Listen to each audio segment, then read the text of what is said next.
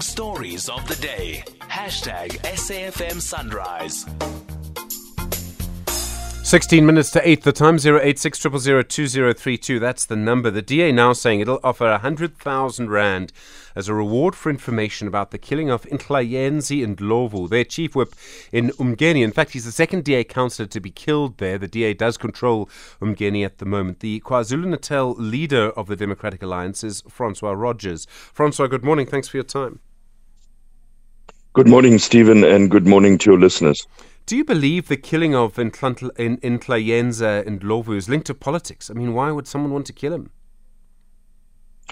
Look, the, the information we have at hand at the moment, Stephen, it does appear to be politically aligned, but it also appears to be uh, a service delivery issue. So the information we're receiving is a few days ago, we'd had intel that there were certain threats made against Councillor Ndlovu uh, about uh, disconnection of electricity, illegal, uh, illegal connections.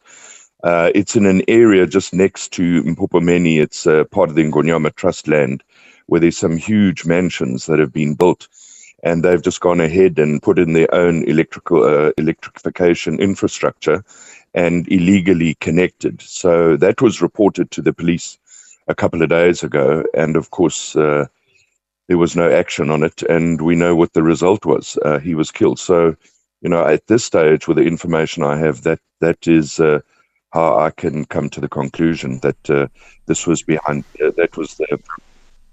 So, I mean, you have armed men going to his house, shooting him in front of his children. I mean, it's clearly a hit, and I know the police will say they need to investigate, but I, I can't see any other thing for it.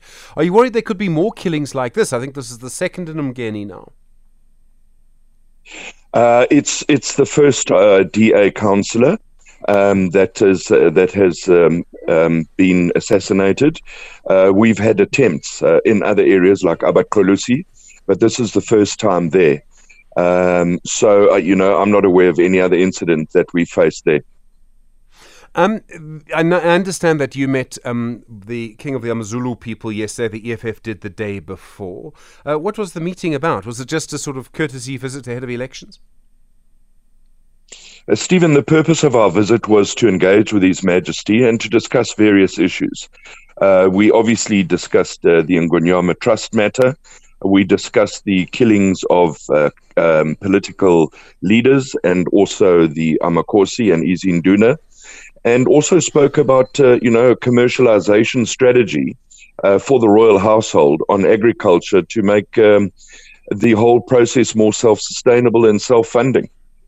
So it wouldn't be government that funds the, the Zulu royal household. Is that the idea?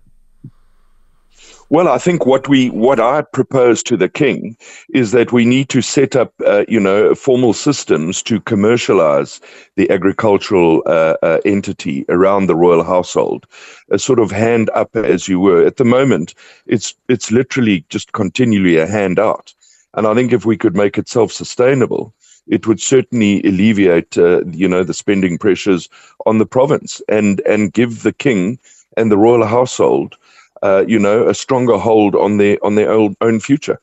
There's a lot going on in KwaZulu Natal at the moment. Uh, there are lots of different polls about how people will do. I know, I think your leader, John Steenhuisen, has suggested that actually, you know, it would be possible perhaps for the DA or the multi party coalition or whatever we want to call it at the moment um, to actually win power in KwaZulu Natal. Do you really believe that that's possible? I mean, it would seem to me that the ANC is still quite strong there, still has a lot of support there, and could form their own coalitions with other parties. Well, indeed they could, but uh, our polling uh, puts the ANC at below 40% at the moment. And, uh, you know, it puts the IFP and the DA uh, in the possible position of just a two party coalition. Uh, there's a lot of water still to go under the bridge going towards the election. But I think, you know, the fact that we're trying to build relationships with the IFP, we're trying to deal with service delivery issues in the municipalities where we co govern, we're hoping that sends out a message of hope, you know, in the province of KwaZulu Natal. And I think our campaign will be will be uh, targeted around that message, the message of hope, the message of possible change.